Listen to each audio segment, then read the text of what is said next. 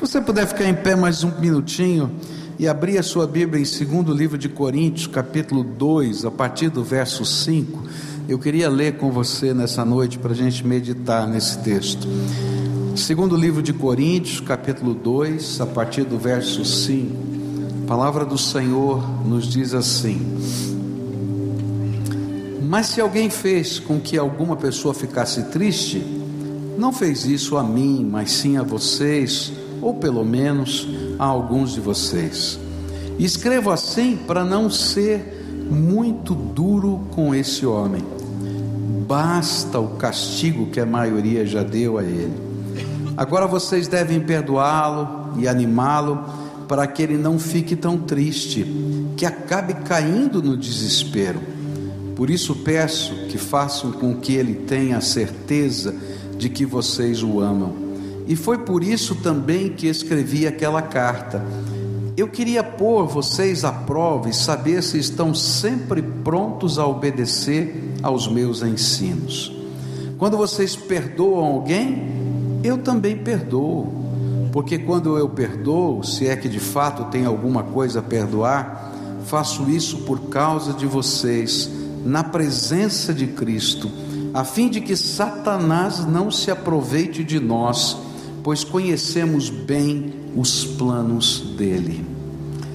Pai querido, nesta hora, quando cantamos da Sua soberania, e nos rendemos à grandeza do Rei que és tu, Senhor. E confessamos que te adoramos simplesmente porque tu és. Ainda que tragamos, tenhamos dentro de nós as marcas do teu fazer, te adoramos por aquilo que tu és, o Deus vivo, todo-poderoso, Senhor de todas as coisas. E nesta hora, Pai, queremos te pedir uma coisa: abre o nosso entendimento, abre o nosso coração, abre os nossos olhos, para que possamos contemplar a tua face, perceber a tua vontade, discernir aquilo que tu tens para cada um de nós em particular. Que esta hora, Senhor, seja a hora de ministração do teu Espírito Santo sobre as nossas vidas é aquilo que eu oro no nome de Jesus. Amém e amém. Você pode sentar-se, querido. Nós temos estudado o livro de 2 Coríntios, esses primeiros capítulos, e agora ao chegar nesse novo parágrafo, né, do capítulo 2, a gente percebe que o tema central desse texto, que a gente começou a estudar pela manhã, é a bênção do perdão. E é importante que a gente entenda aqui porque é que Paulo vai apresentar nesses, nesses poucos versículos sete razões ou sete motivos que nós precisamos aprender a perdoar. É preciso que a gente lembre outra vez o pano de fundo, senão a gente não vai compreender o que significa isso. Ele vai dizer aqui para a gente, e a gente não tem muita certeza de todos os detalhes, mas que houve um problema naquela igreja com uma determinada pessoa, e essa pessoa gerou profunda tristeza ao apóstolo Paulo. Muito provavelmente por causa dessa pessoa é, aquilo que já estava meio facetado no contexto daquela igreja ficou pior. Porque a gente vai aprender lá em 1 Coríntios, no capítulo 1, versículos 10 e 11, que a igreja estava totalmente dividida em partidos. Um dizia: Eu sou de Paulo, eu sou de Apolo, eu sou de Pedro, eu sou de Jesus, e eles brigavam entre si. E muito provavelmente nesse contexto, essa pessoa se levantou e aí a coisa ficou, desandou de vez, ficou uma confusão total. E aí Paulo manda uma carta, uma carta dura, recomendando uma disciplina eclesiástica, onde o pecado dessa pessoa deveria ser confrontado conforme Jesus havia ensinado, que era, primeiro vai uma pessoa, conversa com ela, se essa pessoa não atender, você leva mais uma pessoa, conversa com ela.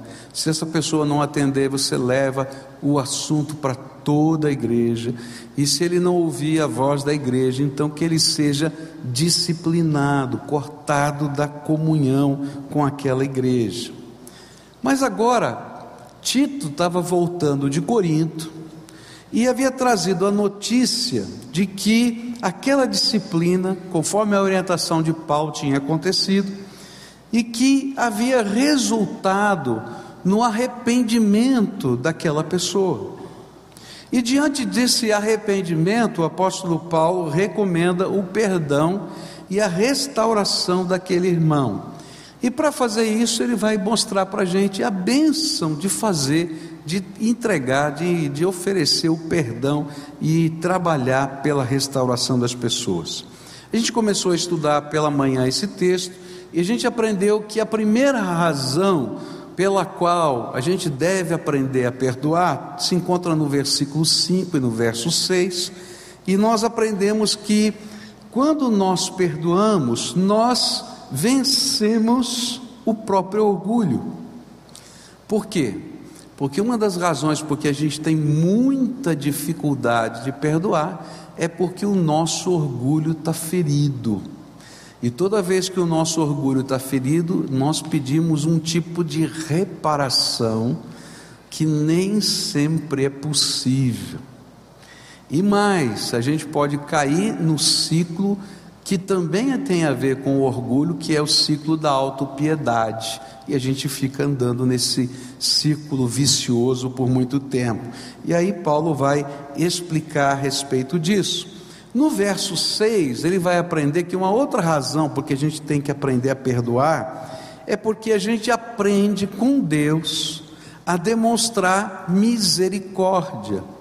E o que Paulo está dizendo é que há momento de a gente disciplinar, há momento de a gente se posicionar, mas há momento de a gente dizer basta e trabalhar pela restauração. E esse aí é uma maneira de a gente demonstrar a própria misericórdia de Deus.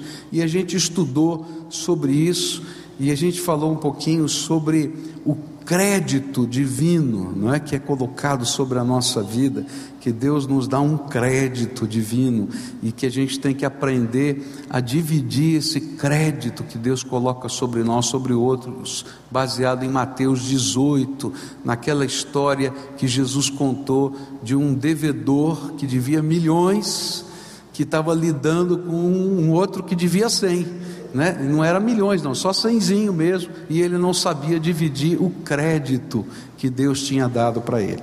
Nessa noite eu queria continuar e vou ler agora o versículo 7. E diz assim: Agora vocês devem perdoá-lo e animá-lo, para que ele não fique tão triste que acabe caindo no desespero. Há uma coisa tremenda que acontece com a gente quando a gente vive o pecado. O pecado destrói a alegria. O pecado destrói a alegria. E é por isso que, para poder sobreviver com os nossos próprios erros, a gente tem que cauterizar a nossa própria consciência, porque o pecado destrói a nossa alegria. E é isso que diz a Bíblia no Salmo 51, no verso 8. A Bíblia diz assim: Faze-me ouvir outra vez os sons da alegria e da felicidade. E ainda que tenhas me esmagado e quebrado, eu serei feliz de novo. Você lembra da história de, de Davi? Davi escreveu esse salmo quando ele foi confrontado pelo profeta e o profeta disse para ele: Ó, oh, você é um assassino, você é alguém que fez alguma coisa horrível, tomou a mulher de um homem que era um dos seus melhores amigos e protetor da sua vida, porque ele fazia parte da guarda especial que tomava conta do rei nas batalhas, e você ainda teve a cara de pau de colocar ele na fronte de batalha e mandou uma ordem para o general para recuar o exército para ele morrer junto com os seus soldados lá. Você é esse homem. E quando ele é confrontado, não é com isso, algumas pessoas vão lá tentar falar mal ou até ferir o, o, o profeta, e ele diz: Não, não, não, não façam isso porque eu sou esse homem. E ele vai buscar Deus. E ele escreve dois salmos, o Salmo 32 e o Salmo 51. E aí ele está confessando o seu pecado. E quando ele está confessando o seu pecado, ele está dizendo algumas coisas que acontecem conosco quando a gente peca, quando a gente faz coisas erradas, quando a gente não está bem com pessoas, quando a gente fere o coração dos outros. A alegria vai embora. E ele está dizendo assim: Olha, Senhor, que através do teu perdão o Senhor possa restaurar a alegria. E não é somente a alegria da vida que vai embora, porque eu posso até rir, posso sorrir, mas essas coisas ficam trabalhando na minha mente e ficam me perturbando. Mas a Bíblia vai dizer também no Salmo 51, no verso 12, que a alegria espiritual também vai embora. Diz assim a Bíblia: Dá-me novamente a alegria da tua salvação e conserve em mim o desejo de ser obediente. Quando a gente está em pecado e persiste no pecado, a alegria da vida vai embora, porque a gente está fora da vontade de Deus. Mas a gente perde também a alegria espiritual e perde também o desejo de estar na presença de Deus. A gente começa a fugir de Deus. Você lembra o que aconteceu lá no livro de Gênesis? Quando Adão e Eva pecaram e chegou o final da tarde, Deus passou pelo jardim. Diz a Bíblia que Deus chamou Adão e Eva para conversarem com ele como ele fazia todo dia. E o que, que diz a Bíblia que eles fizeram? Se esconderam, eles fugiram de Deus. Quando nós estamos em pecado, a alegria vai embora e a alegria, está muito alto aqui o retorno, e a alegria da salvação vai embora. E porque a gente sabe que Deus conhece o coração da gente, a gente foge de Deus. A gente não quer orar, a gente não quer ler a Bíblia, a gente não quer ouvir mensagem, a gente até gosta dos cânticos, mas sabe que vai tocar o coração, e é porque ele vai tocar o coração, a gente se esconde de novo, tá? E aí isso vai gerando dentro de nós uma, um sentimento ruim dentro da alma. E eu vou tentar preencher esse sentimento com outras coisas.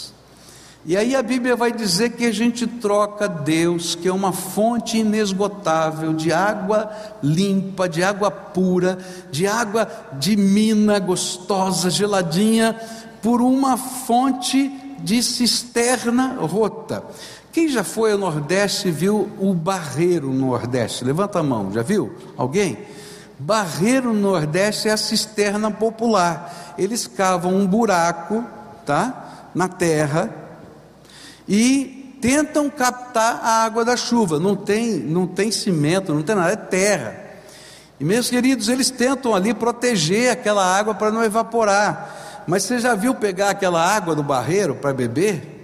É uma água esquisitíssima, suja, barrenta, e às vezes você vê os mosquitinhos voando em cima da água, e tem outros bichinhos, você tem que coar para poder ver se consegue beber. E ele está dizendo assim: olha, esse povo está trocando a fonte de água mineral por essa água barrenta que está aqui. E que pior, está rachada, vem o tempo e não consegue nem reter a água, porque a água vai embora naquela terra seca. E é assim que a gente tenta viver, preencher a alegria da salvação, a alegria da vida, porque eu estou quebrado, porque eu estou separado de Deus por causa do pecado, eu vou tentando encher de coisas, eu vou tentar encher de entretenimento, eu vou tentar encher de, de, de, de coisas que possam preencher o meu tempo, mas sabe o que vai acontecendo? Vem um tremendo vazio dentro da alma. A gente se torna fútil, vazio. A palavra do Senhor vai dizer que quando vem um arrependimento sobre a nossa vida, Deus derrama perdão. E quando Ele derrama perdão, Ele restitui a alegria, dá sentido, dá significado à vida. E Ele restitui a alegria da salvação. E não vem sobre nós outra vez acusações. O acusador é Satanás. Mas quando vem o perdão de Deus, vem confirmação da graça. E é por isso que Jesus, quando ele fala da sua missão, em Mateus 12, versos 18 a 21, ele vai dizer assim: Disse Deus: Aqui está o meu servo que escolhi, aquele que amo e que dá muita alegria ao meu coração. Eu porei nele o meu espírito, e ele anunciará o meu julgamento a todos os povos. Não discutirá, nem gritará, nem fará discursos nas ruas. E aqui para mim é forte demais o versículo 20: Não esmagará o galho que está quebrado nem apagará a luz que já está fraca. Ele agirá assim até que a causa da justiça seja vitoriosa e todos os povos vão pôr nele a sua esperança. Sabe o que é lindo aqui? É que a obra de restauração e do perdão que nasce em Deus é de um Deus que olha para a gente e vê um galho quebrado, que já está no chão, e ele não vai lá e não põe o pé em cima para acabar, não. Ele não vai lá para esmagar, ele vai lá para dizer assim: Eu tenho um plano para a tua vida, como a gente falou hoje cedo. E o plano é muito melhor do que você pode imaginar. Eu vou pegar você e vou restaurar você vou levantar você. Se ninguém acreditava que esse galho quebrado pode florir de novo, eu vou ensinar o meu poder fazendo esse galho quebrado florir outra vez. E essa é a obra do perdão que nasce em Deus. Essa é a obra do perdão que nasce em Deus. Por isso, Paulo está dizendo assim: agora que houve arrependimento na vida desse homem, está na hora de nós, como povo, fazemos exatamente o que Jesus faz, que é não apontar o pé em cima para terminar de esmagar, mas de dar a mão e levantar essa pessoa. Por quê? Porque a obra do perdão de Deus é levantar, é erguer, é restaurar, é salvar, é buscar aquele que se quebrou, aquele que se perdeu, e nós somos parceiros com Deus da sua obra, esse é o projeto de Deus. E é por isso que a palavra de Deus vai falar que quando a gente retém o perdão para conosco, isso faz com que tenha efeitos espirituais sobre a minha vida, não sobre a vida sobre, daquele que Deus vai perdoar, mas sobre a minha vida. E isso às vezes é tão complicado para a cabeça da gente que diz assim: poxa vida, o fulano é que pisou na bola comigo, foi ele. Mas lembra, você recebeu crédito, e ele está te dando crédito. E agora ele diz assim: agora está na hora de você aprender comigo os processos de restauração. E quando a gente não perdoa, olha só o que a Bíblia ensina. Marcos 11, 25 diz assim: E quando estiverem orando, perdoem os que os ofenderam, para que o Pai de vocês que está no céu, perdoe as ofensas de vocês. Uau!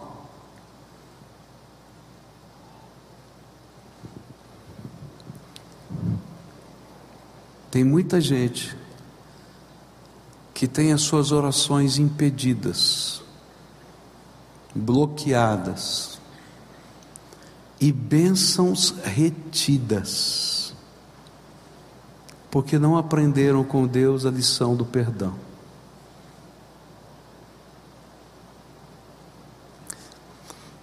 Não quer dizer que a gente concorda com tudo de errado que aconteceu, mas como eu falei hoje de manhã, tem um momento em que Deus diz: agora chega, a disciplina terminou, para a gente poder trabalhar a restauração.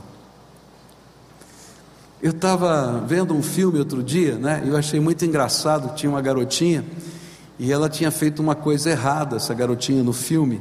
E aí tinha uma outra pessoa conversando com ela e disse assim: E aí, como é que foi falar, ah, tio? Falando, né, para esse membro da família, tio, estou em apuros. Ele falou: Por que está em apuros? Fiz uma coisa errada. É, é, e papai e mamãe me colocaram de castigo. E sabe o que eu acho? Eu vou estar de castigo para o resto da vida. E sabe, muitos de nós imaginamos que a disciplina de Deus é assim, um castigo para o resto da vida.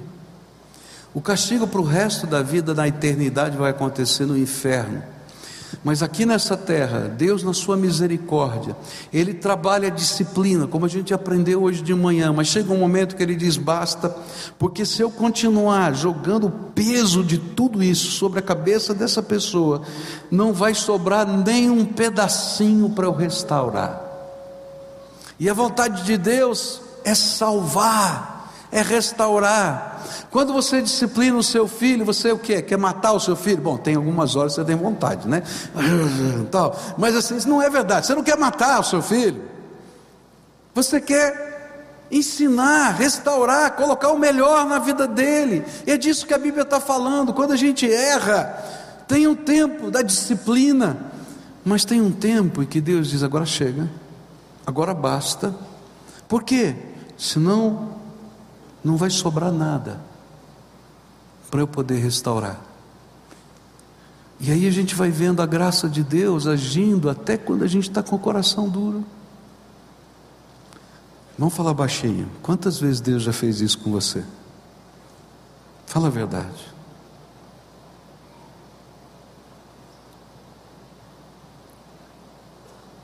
E aí Deus vai te dar mais uma oportunidade.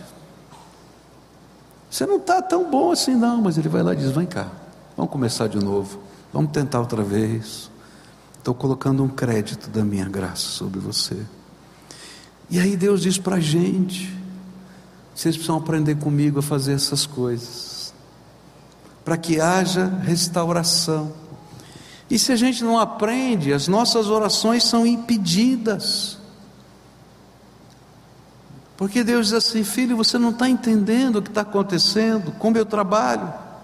E o pior, a Bíblia vai ensinar em vários trechos, Mateus 18, 31 a 35 e Tiago 2,13, que quando a gente retém e não perdoa, a gente chama o juízo de Deus sobre a gente. Por isso, Tiago 2,13 vai dizer assim: quando Deus julgar, não terá misericórdia das pessoas que não tiveram misericórdia dos outros, mas as pessoas que tiveram misericórdia dos outros não serão condenadas no dia do juízo final. Está dizendo: olha, aprende comigo. É por isso que a Bíblia vai dizer que antes de adorar, você tem que perdoar. A Bíblia diz que se você está trazendo uma oferta no altar, antes de entregar a oferta no altar, você deixa de lado, guardada, vai lá, se reconcilia com o teu irmão, depois volta e entrega a oferta. Jesus ensinou.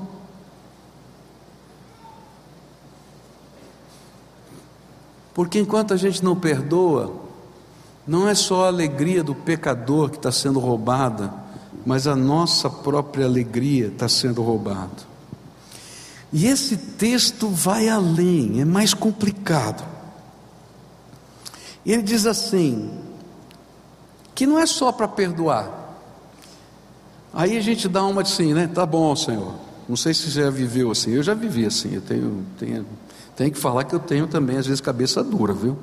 O sangue italiano faz mal, viu? Não é bom, não. Tem coisas que ele tem coisas ruins, né? né? E eu digo, tá bom, Senhor, vou perdoar esse danado. Mas desde que ele não se meta na minha vida. Ele fica lá e eu fico aqui. Fala a verdade, você já não teve tentação de fazer isso? Eu já tive muitas, mas muitas. Você nem faz conta de quantas.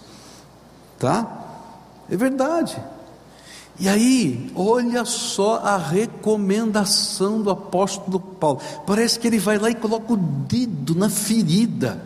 E ele diz assim: ó, não é só para perdoar, não. Não é só para deixar para trás, passou, está tudo bem. Mas eu quero que você dê um passo além, dê um passo além. Que você vá lá e conforte o pecador. Senhor, agora Senhor já está pedindo muito de mim tenha misericórdia. E queridos, essa palavra confortar é a mesma palavra usada para descrever o Espírito Santo. Lá em João 14, quando ele fala que o Espírito Santo é o consolador ou o confortador, que é o Paráclito, aquele que chama para estar ao lado, para fortalecer, para abençoar, para construir alguma coisa nova. Eu confesso para você que eu tive que usar algumas técnicas, porque eu não sabia fazer isso. Eu não sei quais serão as suas, mas eu vou, ter, vou contar para você. Quando eu chegava, não, mas também não, não pensa que toda vez é assim também, que senão vai ficar feia a coisa aqui, né? Eu chegava num lugar e eu sentia assim meu coração ardendo com relação a um cidadão, tá? O Senhor dizia assim: escuta, vai, vai, vai, vai, você tem que pastorear. Então era do lado desse que eu ficava o tempo todo. Tá bom, Senhor, estou indo. Porque eu precisava ser tratado. Eu precisava ser tratado. E logo à frente, Paulo vai falar de obediência. Quando Deus está ensinando a gente a perdoar, a gente vai, vai aprender que perdão é obedecer a Deus. A gente faz isso pelo Senhor, não é por causa de um sentimento. E a Bíblia vai dizer: vai lá e conforta, vai lá e anima, por quê? Porque eu quero restaurar aquela pessoa que é meu filho amado. Bom, quantos aqui tiveram irmãos assim, é, com idades próximas? Levanta a mão aqui. Tem irmãos com idades próximas, né? Bom, é impossível que você não tenha brigado com o seu irmão.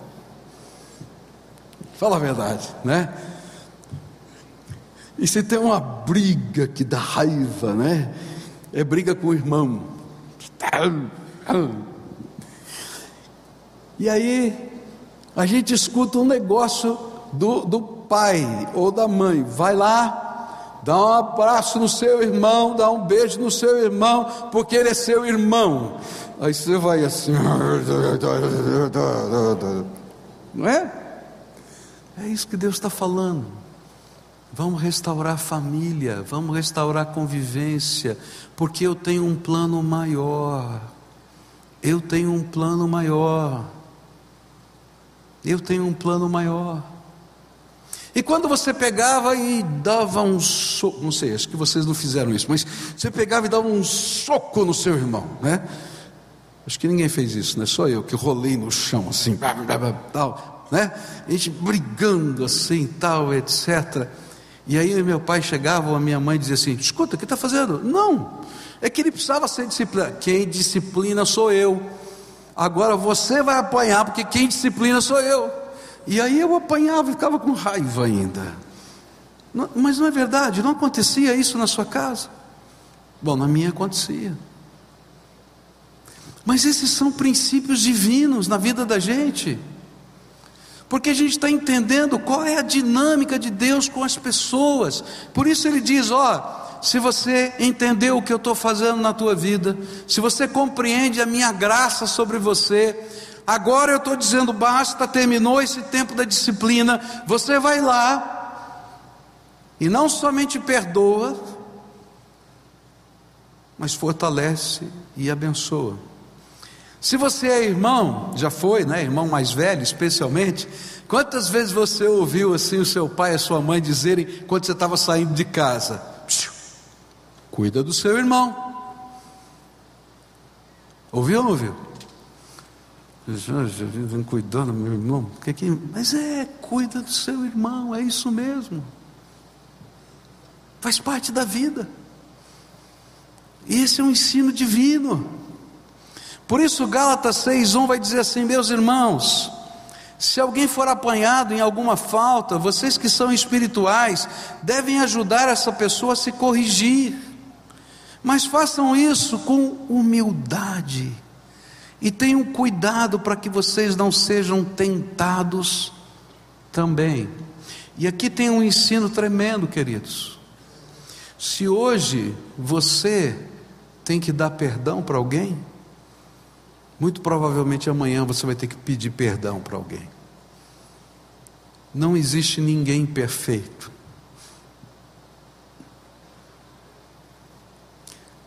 E se a gente pudesse enxergar com olhos menos passionais, porque os nossos olhos são tremendamente passionais, a gente encara a minha realidade com uma percepção mais suave do que a realidade do outro. Você teria que pedir mais perdão do que você tem pedido. Por isso, Paulo está tratando a igreja.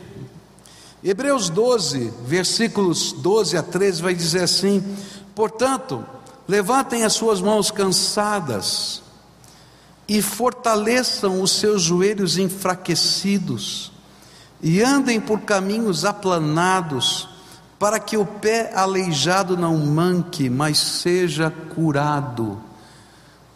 O que Deus está dizendo é: aquele que está quebrado, aquele que está arrebentado, a gente tem que ajudar a andar para que ele possa recuperar o seu pé e possa seguir o seu caminho. Por isso, Perdoar é o ministério de restauração, de pegar o que está quebrado e soerguer pela graça. E aqui ele vai dizer: olha, você tem que fazer isso, e você tem que fortalecer, para que a pessoa não seja consumida ou não caia no desespero. Eu não sei qual é a tradução que você tem. E é aqui essa palavrinha que está aqui no grego, que foi traduzido por consumido desespero, era usado para descrever animais que devoravam as suas presas completamente. Então diz assim, para que a pessoa não seja devorada. É usado para descrever em alguns textos as ondas que cobriram e afogaram alguém, foram engolidos por essa onda.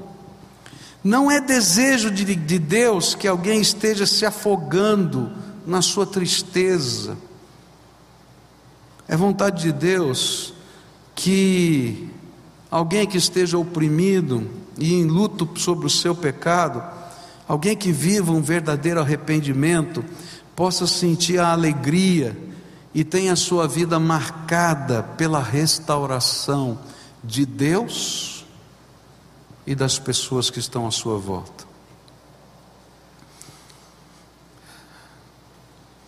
Hoje pela manhã eu falei sobre crédito social, né? Falei dos que, que envolvidos com drogas estão lá na Cracolândia, eles perderam todos os créditos sociais.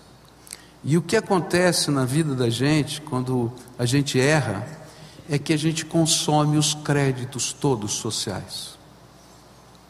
Então, se a gente pisou na bola, a gente consumiu os créditos para com a esposa. E a esposa olha para a gente e diz: Não acredito mais em você.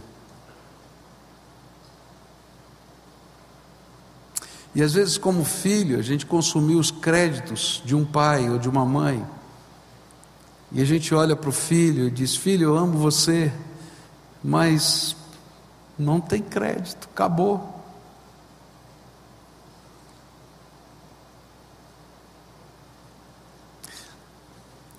Eu vou dizer para você que em determinados momentos isso faz parte da disciplina. Mas chega um momento que a Bíblia diz que a gente tem que dizer basta. quando os sinais de dizer eu quero tentar alguma coisa nova ou começar de novo venham sobre essa vida. Porque se a gente pisar agora nesse gravetinho que está quebrado, vai acabar de estraçalhar. Mas se eu puder dizer, tudo bem, há um crédito da graça de Deus sobre a minha vida que eu vou transferir para você eu estou fazendo aquilo que é a vontade de Deus para restaurar a vida de alguém. E é tão interessante isso que a gente fica perguntando, e eu falei sobre isso hoje de manhã, mas quantas vezes eu vou colocar esse crédito à disposição? E aí a gente vai lembrar das palavras de Jesus. Perguntaram para ele exatamente: quantas vezes eu tenho que perdoar o meu irmão? E a resposta qual foi? 70? Bom, 400 e. É isso? 490 vezes. Agora eu faço um parente, por dia. Zera tudo, porque a cada manhã o Senhor renova as suas misericórdias. Por isso Deus nos chamou, e esse vai ser o tema do capítulo 5 de 2 Coríntios como ministros da reconciliação. Deus entregou um ministério, está lá em 2 Coríntios capítulo 5, ele vai falar sobre isso logo mais. Deus entregou a mim e a você um ministério. Você é ministro de Deus. E sabe qual é o ministério que Deus colocou sobre a minha vida e colocou sobre a tua vida? O ministério da reconciliação. A gente vai para reconciliar. E quando a gente faz isso, a gente abençoa e transborda de graça, de tal maneira que as verdadeiras transformações às vezes acontecem pela multidão da graça que é derramada. A gente não consegue entender. Agora pensa, Quantas vezes na minha vida e na tua vida não foi a misericórdia de Deus que me quebrantou muito mais do que às vezes a disciplina dele? Porque às vezes a gente é bicho burro, vamos falar português, claro. Homem, homem e mulher é bicho burro, né? É, é, tem que falar a verdade. Né? A gente pensa assim: tudo bem, eu estou Estou aqui nessa dificuldade grande, né? mas eu sou macho o suficiente para aguentar o tranco aqui, fico aqui. Está se arrebentando. Mas às vezes vem a graça de Deus e sussurra no nosso ouvido: Filho, eu não quero te arrebentar, eu quero te salvar. E a gente começa a chorar e dizer: Senhor, tá bom, tenha misericórdia de mim. Nessa noite eu queria trabalhar duas coisas com você para a gente encerrar esse culto. A primeira delas, muito simples. Há pessoas que Deus quer que você restaure. E eu vou dizer uma coisa para você que talvez choque você. Deus escolheu você e só você para essa missão. E eu vou dizer para você que quando Deus nos escolhe para isso, pode ter certeza que foram pessoas que nos machucaram. Porque não tem outra pessoa na face da terra que tenha no cofre do coração as notas promissórias da dívida guardada, a não ser você. Pode ser que outras notas promissórias estejam no coração de outras pessoas, mas as suas notas promissórias só você tem, mais ninguém. E é interessante, né, que a nota promissória ela caduca, não é verdade? A lei diz que depois de cinco anos que a nota promissória está escrita e assinada, ela caducou. Eu conheço gente carregando notas promissórias do coração há 30 anos. de coisas que nunca mais vão poder voltar atrás. E a gente guarda as notas promissórias nos arquivos da nossa alma. E elas têm significados diferentes para nós. Significados diferentes. Pode ser que para alguém a nota promissória seja insignificante, mas para nós tem um significado. Eu carreguei durante a minha vida muitas notas promissórias do meu relacionamento com meu pai. Muitas notas promissórias. Muitas. Como elas me fizeram mal. E eu tinha razões para carregar as minhas notas promissórias. E o interessante é que algumas delas, meu pai nem sabia que tinha assinado.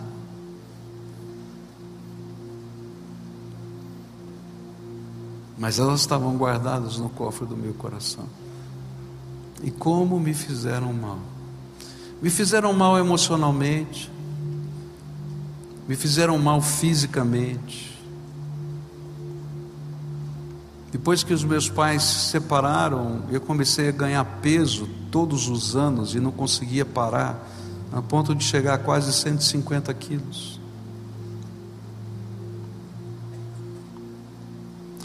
Porque a gente imagina que as notas promissórias que a gente está guardando só estão no cofre. Elas são o lixo da nossa alma e nós estamos presos dentro dela. A nossa alegria vai embora. A alegria dos outros vai embora. Os relacionamentos ficam minados. A família fica minada. Eu tenho muitas razões para guardar notas promissórias. Se eu fosse defender meu ponto de vista, eu certamente ia convencer você que eu tenho razão. Pelo menos eu acho. Porque eu acreditava piamente nas minhas razões. E Deus também não fala para a gente se a gente tem ou não tem razão. Ele só diz assim: tem um tempo, que basta. E está na hora de tirar do cofre as notas promissórias, para que haja cura, restauração dentro da nossa alma, dentro da nossa família, dentro da nossa casa, nos relacionamentos, na igreja, na vida da gente.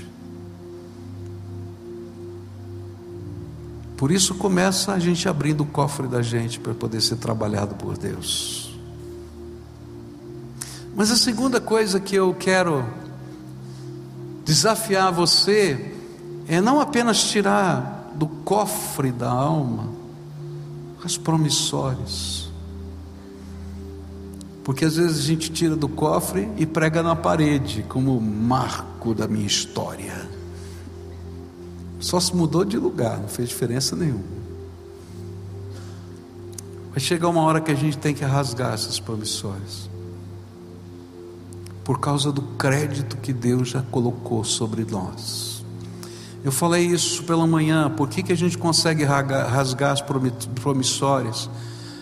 porque todo o mal que nos fizeram, Deus vai transformar em bênção, porque Ele nos ama e ninguém, ninguém, ninguém pode mudar o projeto que Deus tem para nós. Por isso eu rasgo as minhas promissões. Mas a gente tem que dar um passo além. E o Senhor vai dizer assim: de hoje em diante, você que rasgou a promissória, eu vou te constituir ministro da reconciliação. E eu vou te enviar como apóstolo meu. Eu vou te enviar na minha unção, no meu poder, para pegar os galhos que estão amassados pela vida, as mentes que foram cauterizadas, para você fortalecer e dizer: Deus tem um plano para a vida dessas pessoas. E alguns desses serão aqueles que te magoaram.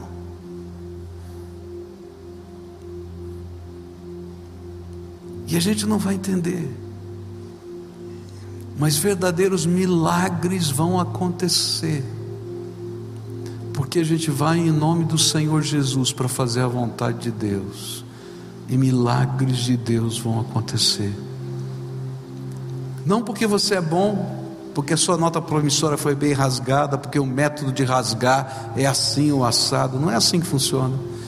Você vai em obediência pela fé no poder de Deus e Deus vai te usar para fazer milagres naquela família, naquela vida, porque é essa maneira de Deus trabalhar.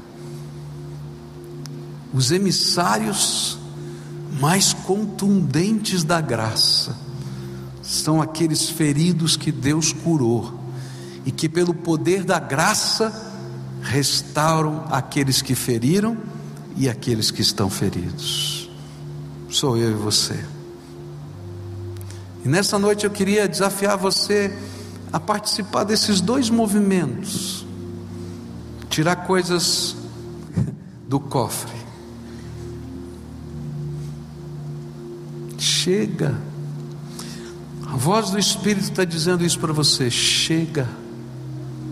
Chega, chega, chega, presta atenção, chega, chega. E sabe o que é pior? É que a gente não percebe que quando a gente carrega essas coisas na, na alma, o ciclo da desgraça não passa. E a gente vai repetindo o ciclo. E vai passando outra vez, e vai passando outra vez.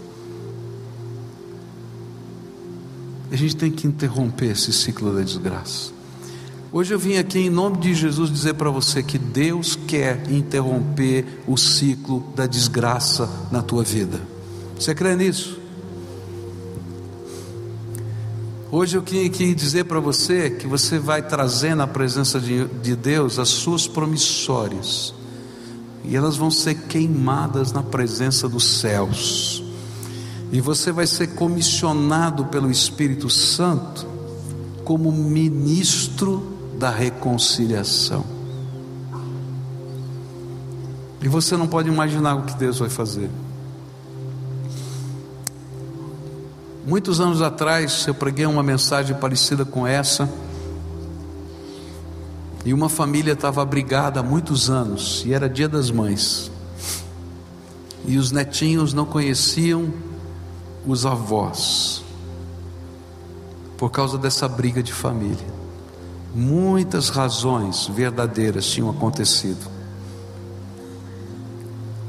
E naquele dia das, manhã, das mães de manhã, aquela família com seus filhos, talvez sete, oito anos de idade, mais ou menos, nove, não sei bem, que não conheciam o vovô e a vovó, de um dos lados da família. Terminou aquela mensagem, um olhou para o outro e disse assim: É hoje? É hoje. E disseram: E agora? O que, que a gente faz? Bom, vamos celebrar o Dia das Mães com o vovô e com a vovó que eles não conhecem. Mas como? Na cara de pau assim? A gente chega lá, como é que vai ser? Ou é hoje, ou a gente não vai conseguir fazer. Então eles saíram da igreja no domingo de manhã, passaram no lugar, compraram algumas coisas para comer, não é? E foram para a casa do vovô e da vovó. Bom, estrategicamente eles colocaram os netinhos na frente, assim, e tocaram a campainha, e os pratos na mão. E aí entraram. E foi uma festa naquela casa. Você imagina o vovô e a vovó celebrando os netinhos que estavam lá. E ninguém tinha coragem de falar nada. Porque ninguém queria perder a alegria de estar lá com os netinhos. Mas o tempo foi passando. E um olhando para o outro, e os netinhos foram brincar. E aí o vovô e a vovó olharam para o filho e a nora disseram: O que aconteceu para vocês estarem aqui? E eles começaram a chorar e disseram: Olha, faz algumas semanas que a gente está frequentando uma igreja evangélica. Esse é o terceiro, quarto culto que a gente vai lá. E hoje de manhã Deus falou muito ao nosso coração que a gente tinha que restaurar. E a gente não podia deixar para outro dia, porque talvez a gente não tivesse coragem. E a gente veio aqui porque o Senhor mandou a gente vir aqui. Eles celebraram e depois choraram, se abraçaram. No final da tarde, eles perguntaram: Mas que igreja é essa? Ele falou: É, é ali e tal. Daqui a pouco a gente vai voltar para o culto da noite. Nós queremos ir com você, porque nós queremos ouvir essa palavra que transforma. Isso é ser ministro da reconciliação. Não é uma mensagem que convence, é uma vida que é transformada e se transforma em transformador por causa da reconciliação de Deus. Hoje, hoje, o Senhor quer encerrar o ciclo da desgraça. Queria orar com você para a gente terminar esse culto, como a gente sempre faz. E hoje eu quero orar junto com aqueles que Deus está ministrando na alma que precisam encerrar o ciclo da desgraça. E eu vou pedir para você vir trazer aqui as suas promissórias. Elas são promissórias da alma, não são papéis. Talvez você tenha papéis na sua casa, mas você vai trazer as promissórias da alma. E você vai colocar diante do Senhor aqui hoje. Nós vamos queimar na presença de Deus. E depois eu vou pedir unção de Deus sobre a tua vida. Para você ministrar a benção da reconciliação em nome de Jesus. Porque aquilo que foi pedido naquela igreja foi mais do que dizer passou. Eles tinham que ir lá e completar essa obra. Não vai ser fácil levantar do teu lugar hoje. E vou dizer, mais difícil ainda vai ser tirar do cofre do teu coração as tuas promissórias. Mas você quer encerrar o ciclo da desgraça? Então hoje, agora, toma essa decisão. Porque daqui meia hora você vai tentar se arrepender dela. Mas se você já fez, está na mão de Deus, não tem como tirar. E eu vou pedir para ele dar fim nesse assunto.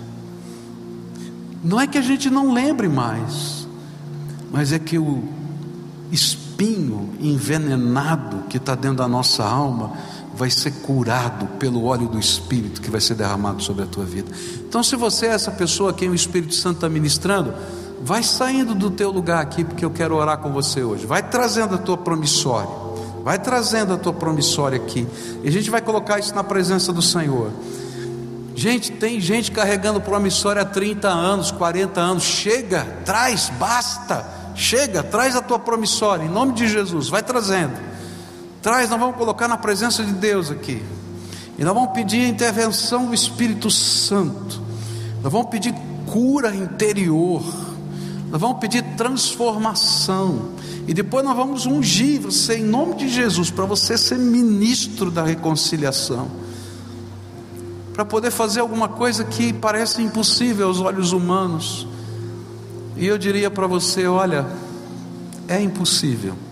Se não fosse a graça de Deus, seria completamente impossível. Vai chegando mais para frente, você pode. Tem muita gente chegando. Eu queria orar por todos que estão vindo aqui. Esse é um tempo precioso de cura, tá? cura, cura. Tem muita gente doente fisicamente por causa dessas coisas. Verdade, não estou brincando não. E Deus vai hoje derramar graça sobre a tua vida. Eu creio nisso. Eu creio. Eu creio porque eu tive que viver isso na minha vida. E sabe o que é pior? Eu tive que viver isso na minha vida algumas vezes em situações diferentes. Porque sem a gente perceber, a gente guarda de novo. Não é? E talvez você que esteja aqui já tenha vivido isso em outras circunstâncias. Porque nós somos assim, humanos. Mas a gente tem que aprender essa lição de novo, de novo, de novo, e aprender da graça de Deus outra vez, tá? Então agora tem alguma coisa que é preciosa que você tem que fazer, tá? Ninguém precisa ouvir o que você vai falar. Você vai falar baixinho, só para você ouvir. Mas eu queria que você articulasse um pouquinho a tua boca, tá?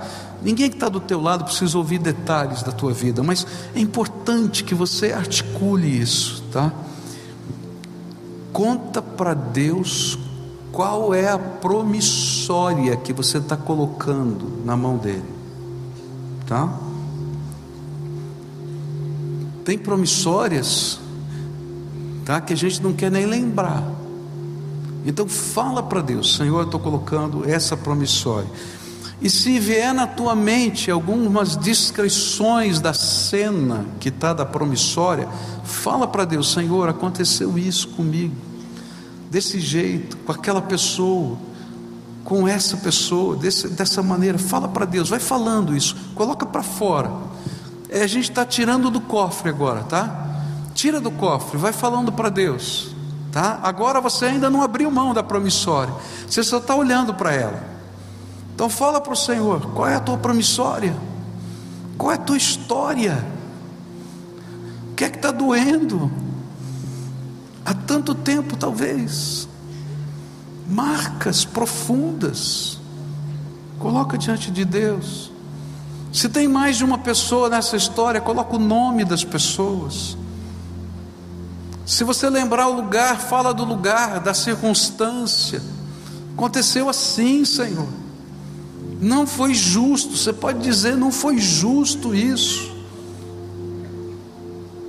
Conta isso para Deus. Conta.